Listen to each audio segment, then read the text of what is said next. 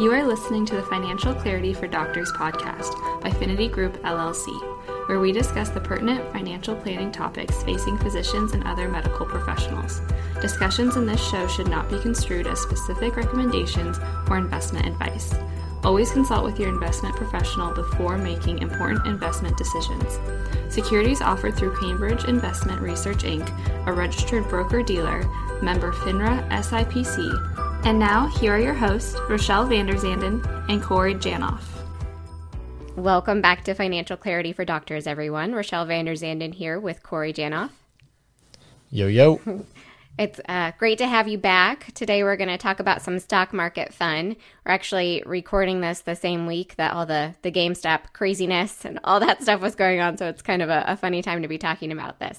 But we are going to spend a little bit of time today talking about timing the market and trying to like figure out when to buy and things like that versus just having time in the market, which is two different things, even though it sounds exactly the same. We do have a, a lot of clients that come to us really concerned about investing in a market like we have right now where we're trading at all-time highs and no one knows when we're going to get a, get hit a peak and maybe come back down a little bit and and no one wants to put all of their money in the market or make a big investment right before we have a big decline and like see their money come down a little bit. It's really hard to try to time things like that. So we can try to take an educated guess, but in the end, a lot of times our educated guesses end up being wrong anyway. So there's a lot of times not a whole lot of a point to, to try to time the market. Instead, we want to focus on the things that we can control. We can't control market cycles, but we can control things like how much we're saving, when we're saving, how much we're spending, all of that kind of stuff. Like those are the things that we have control over. And so those are the things that we want to spend a, a little bit of time talking about today. And we also want to just give you some examples of things that illustrate this point because it is kind of counterintuitive. Like you think it really matters when you're putting your money in the market, but it doesn't matter as much as you think. So, Corey, you want to launch us a little bit and talk a little bit about a few examples? Sure. Yeah, I think the uh, you hit on it to start off. The how long you are invested is probably a much greater predictor of investment growth and wealth accumulation than the exact timing of when you put money in or, or pulled it out or what specific holdings you, you purchased. Like you said at the beginning, it's kind of ironic the timing of when we're recording this because we usually plan these podcasts several weeks out and then record them uh, about a month before they get released. So who knows what the world's going to look like a month from now? But the week we're recording this is yeah when the the GameStop and AMC and several other companies were.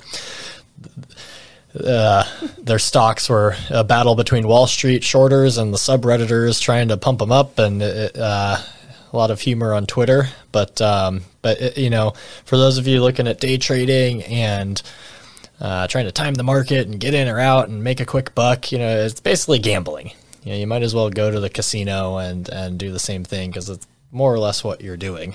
You know, if we look from this week, if if you put ten thousand into GameStop or AMC on Monday, you, might have sold it for about thirty thousand on Wednesday. Not a bad turnaround in in two days. Granted, you have to pay short term capital gains taxes, which is ordinary income rates on that money. So make sure you set some aside for the following April. But uh, you also could have bought on Wednesday, you know, for 10,000 and then Thursday sold for 5,000. So you just never know like what's going to happen in the future. So it definitely is risky. And, uh, you know, what do they say about gambling? The house always wins. So even the most successful betters out there only win. And we're not talking like roulette, but like poker players and sports betters where there's actually, you know, some people have a, a, chance to argue there's a skill component to it, but even the, the most successful ones win just over 50% of their uh, the bets they that they place. So it, it's not quite the same as, as investing. It's for entertainment purposes only, as all the disclosures out there will tell you. Um, whereas investing, and I'm sure some people would, would love to argue with me on this one, but I'll uh, I'll stand my ground, and yeah, I would consider investing, owning assets or companies uh, that produce revenues and uh, participating in the ever rising profits and dividends that they produce over the long haul. Now, no guarantees that those profits or dividends will rise, but if you look at history, you know, things have tended to, to increase over time. Again, no guarantees moving forward, but if you're in it for the long haul, you know, there's a good chance that 30 years from now, the stock market will be higher than it is today. If it's not, we're all in this boat together. We got probably bigger things to worry about, but uh, but yeah, you know, look look for for revenue producing assets, whether that be stocks or, or businesses that you own, whatever, and uh, and just participate in their income streams and revenues over time and reinvest your dividends and you can't really control what the end result will be but you just have to have faith in the process that time component is so huge. I do like you put a couple of examples together here, and I love the Warren Buffett example because everyone thinks of them as a, this investor that was so successful from a really early age and he just has magic or something like that. You know, like that's how people think of Warren Buffett. But he actually accumulated a lot of his wealth later in life because of that time component. Like he needed to be invested for a certain amount of time before he really saw that compounding growth happened. So some st- statistics on on Warren Buffett specifically, like 99% of his wealth was accumulated after age 50, even though he started buying stocks at age 11. Like that's a lot of years to be invested. And then about 90% of, of his wealth was accumulated after his 65th birthday. He's been investing a, a very long time, but most of that, that wealth growth was very late in life. And I think the, the lesson there is just you, the earlier you can start, the better. And the more that you can get into the market early on and, and the, the longer you can go without touching it, the better it's going to be. Like if we don't tap into it, it's going to keep growing for us. Or ideally, you know, we hope, again, can't predict future performance, but if things keep going the way that they have in the past, then we could expect the same sort of thing. Not Warren Buffett returns necessarily. You've got, you got to put a lot away to be Warren Buffett, but I think, um, he was worth like 250 million at age 52 in 1982, which is crazy. He was still one of the, the richest people in the world at that point in time, but he's worth so much more now. Now it's like 7.9 billion is how much he was worth before he turned 65 in 1984, which is still a long time ago, but that's billions, not millions at that point. And 94, I think. Yeah, 94. It's all good. Yeah. I thought that was what I said, but I didn't. And then Bill Gates became the richest person in the world right around the same time. But today, Warren Buffett is worth like $88 billion and Bill Gates is worth like 122 billion dollars, and then we have you know Jeff Bezos, the wild card, and he, he's in there with 190 billion, which is a different kind of way of of earning money and and seeing your wealth accumulate. But that's kind of the the wild card there, where you know if you're on the cutting edge of a, a new industry that's just taking over the world, if you could do that somehow magically, you might make a lot of money too. But there you go. Yeah, it's pretty impressive. You know, 250 million from the early 80s to call it in in the mid 90s he was about 10 billion. Mm-hmm. So pretty pretty impressive. That's huge. But then from the mid 90s to today, 25 years, 26 years or so, he's gone from 10 billion to almost 90 billion. And he was what, 65 years old in uh, he turned 65 in, in the summer of 1994. So right after the the Forbes comes out with their annual lists every summer. So yeah, it's uh, time. Mm-hmm. Like just letting it letting your investments continue to compound and grow. Um, and it's pretty staggering looking back. You know, we look at these billionaires today. You know, the richest ones are in the hundred billion range, but back in the 80s, like there were maybe a few billionaires, but 250 million was considered one of the richest people in the world at that time. In the 90s, single digit billions were the richest people. Like Bill Gates was, I think, the first one to cross over the 10 billion dollar mark when Microsoft started taking off in uh, in the mid 90s. And um, it just goes to show you that that time time is a magical that's probably where all the magic is. I mean, yeah, Warren Buffett's a very skilled investor and, and better than most anyone else could ever uh, dream of being. But still, the his his greatest attribute is just time. He's been investing for eight decades. So he's 90 years old now, and he started at age 11. So Good for him. And he says his biggest regret in life is not investing sooner. Like, like I should have started when I was eight. yeah, right. Think how much you'd be worth now if that was the case. I love it. Yeah, I mean, I think sometimes when we talk about these numbers, they're just so big that they're really hard to understand.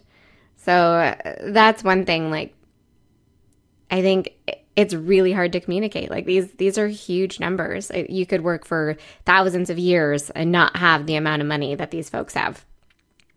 Even, even as a doctor. But, but we don't need that much, no, which uh-uh. is we'll we'll wrap up with that. But you know, how much is enough?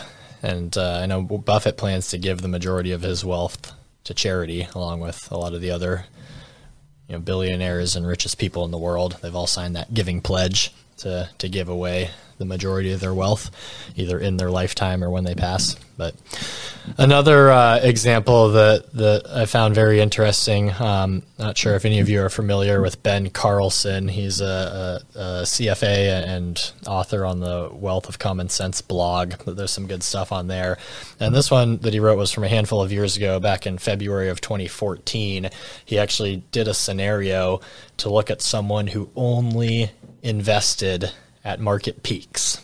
So, like the traditional stereotype is investors wait till things look good and then they get in, and then things turn south and, and people sell out. So they, they buy high and sell low, which is the opposite of what you want to do.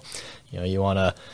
You know, what, what, who I don't know who said it, uh, but uh, be fearful when others are greedy, and greedy when others are fearful. Mm-hmm. So when stocks are at a low point, that's that. If we're if we're going to do any timing, that's you know the ideal time to buy. We just don't know what's low and what might be lower, or when things are going to go up and up and then turn. But anyways, in his blog, it was called the worst market timer, and he he he did looked back at historical market prices and he said, okay, let's take someone starting in the early 70s, you know, pretend they're starting their career out then.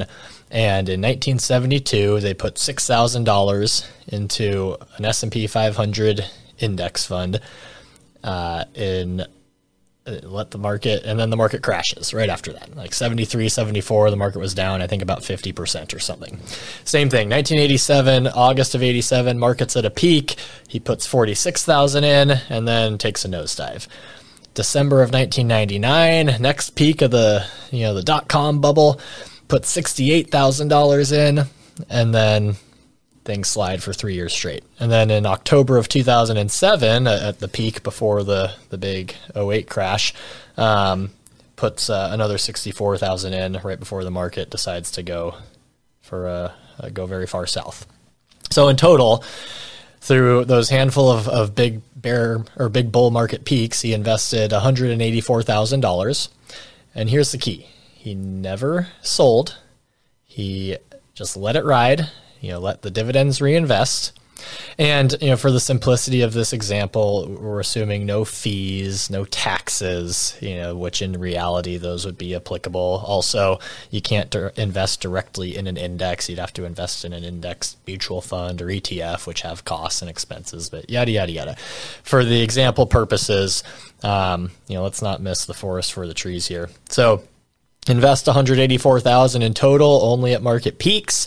In 2014 that would be worth 1.1 million if you just put it all in the S&P 500 so even if you're the world's worst market timer investing 184,000 still would have grown to 1.1 million. And I did the math for what it would be worth today so end of January 2021 it would actually be worth 2.6 million. So yeah, it, it, it just goes back to show you time. You know, just stock market's a volatile, crazy, dangerous place, but if you give it time, time heals all wounds. No guarantees, of course, but you know there's a good chance that the losses will recover, uh, market dips will will rebound, and uh, and you got to give your money a chance to grow. Otherwise, you, won't participate in the growth. Yeah. So just leave it alone. Yeah. Once you make your decisions. Yeah, like the timing of your purchases is not nearly as important as not selling when you get scared. like that's that's such a big key there. Like obviously, if he had sold at any point, if he was buying it at market peaks, that would have made this picture a lot different. Yeah, and we can kind of yeah, bring it back absolutely. to like like for you, for our listeners, what does this look like? What does it mean to just be investing strategically and controlling the things you can? So if we just take a, hypothetical example of an attending physician with kind of a median income, let's assume like $250,000 a year.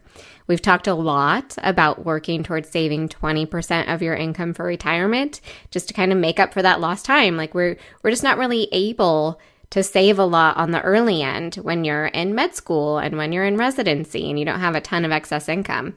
So when you do get to that point where you're making a little bit more money, we got to prioritize saving a good chunk and saving fairly early.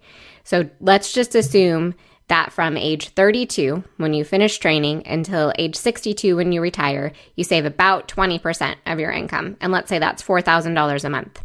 And then we'll just assume about a 6% average rate of return net of all costs and taxes. So there's a little bit of costs, there's a little bit of taxes. 6% is fairly conservative. Again, we don't know exactly what returns are going to look like, but we have to pick a number for an example, and that's a that's a good conservative number. So if you were I think to highlight yeah. right there really quick is just it's not going to be linear. Mm-hmm. Like you will yeah. never get a linear return trajectory on your investments. Like one year it'll be up 21%, next year it'll be down 15%. percent mm hmm Okay, there's an average of 6, but you know, it's kind of all over the map. So expect a roller coaster ride over time. Rarely will you ever have a year where your portfolio actually grows by its quote unquote average. Exactly. Yeah. It's either going to be a lot higher or a lot lower. and a lot of times during the year, you're going to see a big decline, but you might still end up the year with an increase. So it, it's really interesting how all that happens. But if we're just investing, we're just putting that $4,000 away per month, we're not taking anything out. You, um, at age 42, assuming that kind of savings rate, you would say you would have about 655,000 invested. At age 52, you'd have about 1.85 million. And at age 62, when you go to retire, you'd have a little over 4 million if you're saving $4,000 per month. And then let's just say you don't need your money in retirement and you just let it ride just for fun. let's say you retire at age 62, so you're not investing anymore, but for some reason you don't need to take it out. You're living on your your tiny, tiny, tiny social security, or you're sleeping on your kid's couch. Like you just want to let it let it ride. At age 72, we would expect that that initial investment. So you haven't put any extra money in since age 62, but we would be expect it to be worth about 7.3 million using that 6% rate of return. At age 82, 13.3 million. At age 90, which is Warren Buffett's current age, then maybe you'd have about 21 and a half million if we didn't have to take it out for retirement. And obviously, that's not what we're intending to do with our retirement money. We're not intending to let it ride, but it's kind of interesting to see what it might do if we did. But as you start to take out that money, obviously you see it, it start to dwindle and things like that. But you just, if you're saving 20% of your income and you retire with like that level of income and that level of savings, you should be in a pretty good position. Obviously, it's all dependent on personal circumstances, but we would expect your expenses to be lower than they were while you were working, probably, and things like that. Hopefully. Hopefully, you're not having a, a giant mortgage payment anymore. Kids are out of the house, and yeah, expenses are, are student loans will hopefully be paid off. So a lot of it, should cost you less to live in retirement than today. Mm-hmm. And I mean that you know the stop uh, working or, or, or, yeah, we stop investing, but maybe we don't stop necessarily working. Like you could work part time from your early 60s to mid 70s, 80s, even. Maybe you're doing something fun. You're doing some consulting or research, or you're teaching med students one or two days a week and just earning enough income to cover your living expenses. Like, I know it might be a little extreme, but that scenario isn't out of the realm of possibilities. So investing diligently and and uh, persistently for 30 years, and then get a part-time gig to cover your living expenses and keep your mind sharp, and let let the rest ride. You could turn four million into 20 million before you you you leave this earth. Mm-hmm. And there are a lot of people that want to leave some sort of legacy, whether it's for their family or for a cause that they care about. And there are definitely ways to do that if you're living like well within your means or under your means. And Yeah, I think we're going to come back to this a little bit, but really, like having more isn't necessarily the thing that's going to make you happier. No. Yeah. And one example that I really like, but I don't know if it's true. I tried fact checking it and I couldn't find like any like legitimate sources that would confirm it or or find it directly from the source. But but I, have heard and I've seen numerous times um, people cite a, a, study that Fidelity did, and again, not sure if it's true or not, but I wouldn't be surprised. Um, apparently, they did an internal audit, which would make sense that they wouldn't publish it if it's an internal audit of accounts. Um, but they did an internal audit over a period of a decade in the uh, early to to mid 2000 I think it was like 03 to 2013 or something. Anyways, they, they found the best performing accounts held at Fidelity were accounts that people forgot they had owned or were owned by dead people. I kind of so, love that so much. again, not sure it's true, but I found a number of blogs that like went back and tested the theory. Basically, like if you just put money in and didn't touch it, not at all. You don't even like rebalance. You just leave it alone. Then uh, you, you would end up performing better than most of your peers who are perusing the subreddits and, and following the Wall Street bets accounts and hashtags and trying to, you know, make adjustments here and there to capitalize on opportunities and avoid pitfalls and move money in and out. You know, again, there, there's definitely a, strong argument and studies that show rebalancing adds value, making minor strategic adjustments uh, to your portfolio can add value over time. But the biggest thing is you got to stay invested. If you're making those strategic adjustments, that's not pulling money out and waiting a month to get back in. It's you know, shifting maybe from large cap to small cap a few percentage points here and there because you're overweight in the large cap sector for, for whatever reason. So the, the key is just leaving the money invested, letting it do its thing and compound over time. And uh, if history is any indicator, no guarantees moving forward. Full disclosure, compliance people who review this before it gets published, no guarantees, but you know, it's uh, you know, at least throughout history, that's been the case. Um, if you just leave it alone, it'll it'll end up higher than you started over a long period of time. Definitely, I do love that. It makes me it makes me happy. But it's partially just because they, you know, people are selling. Like you can't sell if you forgot about your account. You can't sell if you're not alive. so, so I feel like that's like the bottom line of the story. Don't try to sell. Don't try to change things too much. But yeah, it's yeah, good times. I do think that a lot of this also comes back to like trying to control the things you can control. And the things you can control are how much you're spending. And, you know, like obviously we have some things that we have to spend money on. We have to make our student loan payments, you know, but we can control how big of a house we buy. We can control like what car we drive. We can control whether we spend $3,000 a month on groceries or one.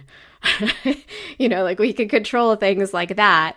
And if we can control our consumption and therefore like save a little bit more for retirement and put our future selves in a good position, like I think that overall is is going to lead to hopefully more satisfaction because like there have been numerous studies that have shown above a certain compensation amount above a certain income level you're not necessarily happier at that point.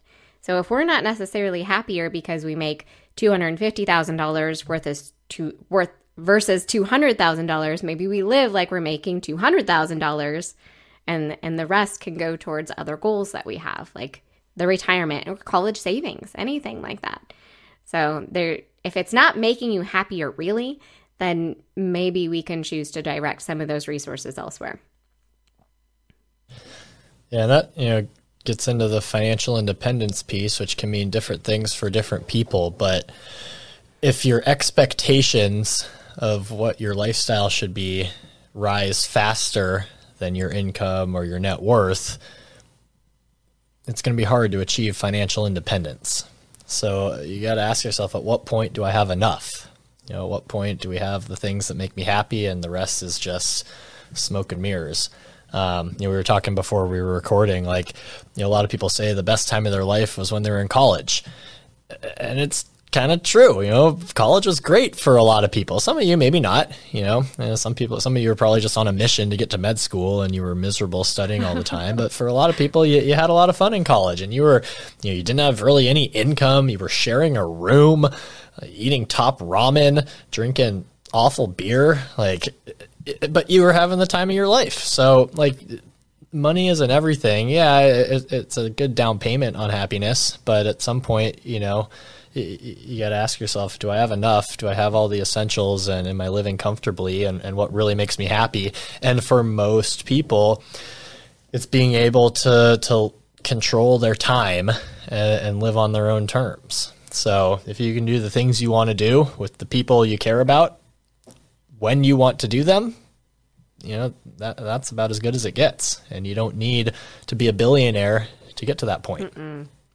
And I think for a lot of folks, being able to to work less earlier on is something that they'd like to achieve, and, and it's just another way to do it. You know, if you're spending less now, if you have a a standard of living that's fairly sustainable long term that allows you to save more, but also maintain that after you retire without doing anything to like reduce your consumption. I think that's that's really helpful and and then you can have more flexibility to spend the time and your time the way that you want to we always get so philosophical corey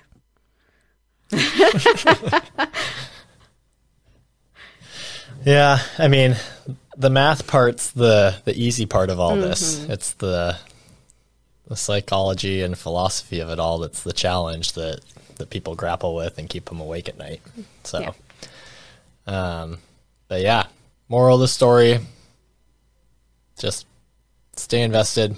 Don't try and time the market.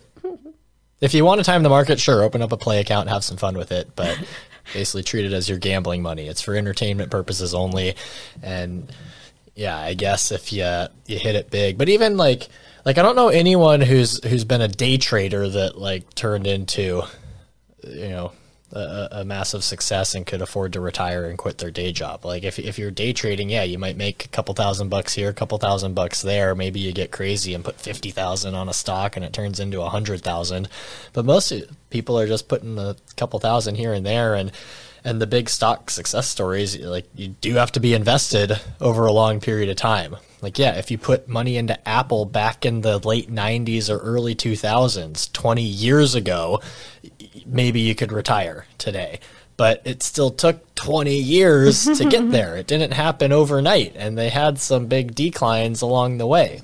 So it's it, there, there's very few uh, get rich quick schemes and, and, very few you know companies investments whatever that that will really pop over a short span. Like it, it takes a while to to really ramp up and and and matriculate. So. Moral of the story focus on what you can control.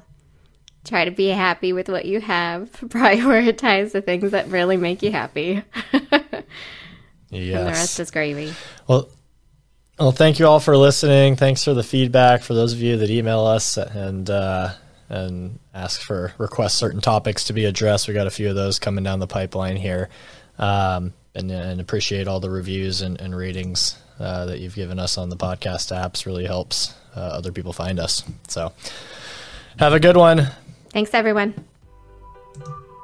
We would love to hear your feedback and suggestions for future topics you'd like us to cover. You can get in touch with the show by emailing podcast at thefinitygroup.com or by following Finity Group on Facebook, Twitter, Instagram, LinkedIn, and YouTube at Finity Group LLC. You can follow me on Twitter at Corey Janoff CFP, Instagram at Corey Janoff, or on LinkedIn under my name, Corey Janoff.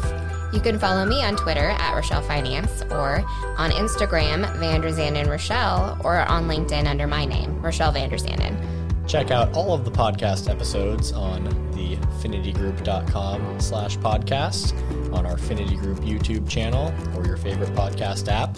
And don't forget to check out our financial clarity blog at thefinitygroup.com slash blog. Thanks for listening to this episode of Financial Clarity for Doctors by Finity Group LLC.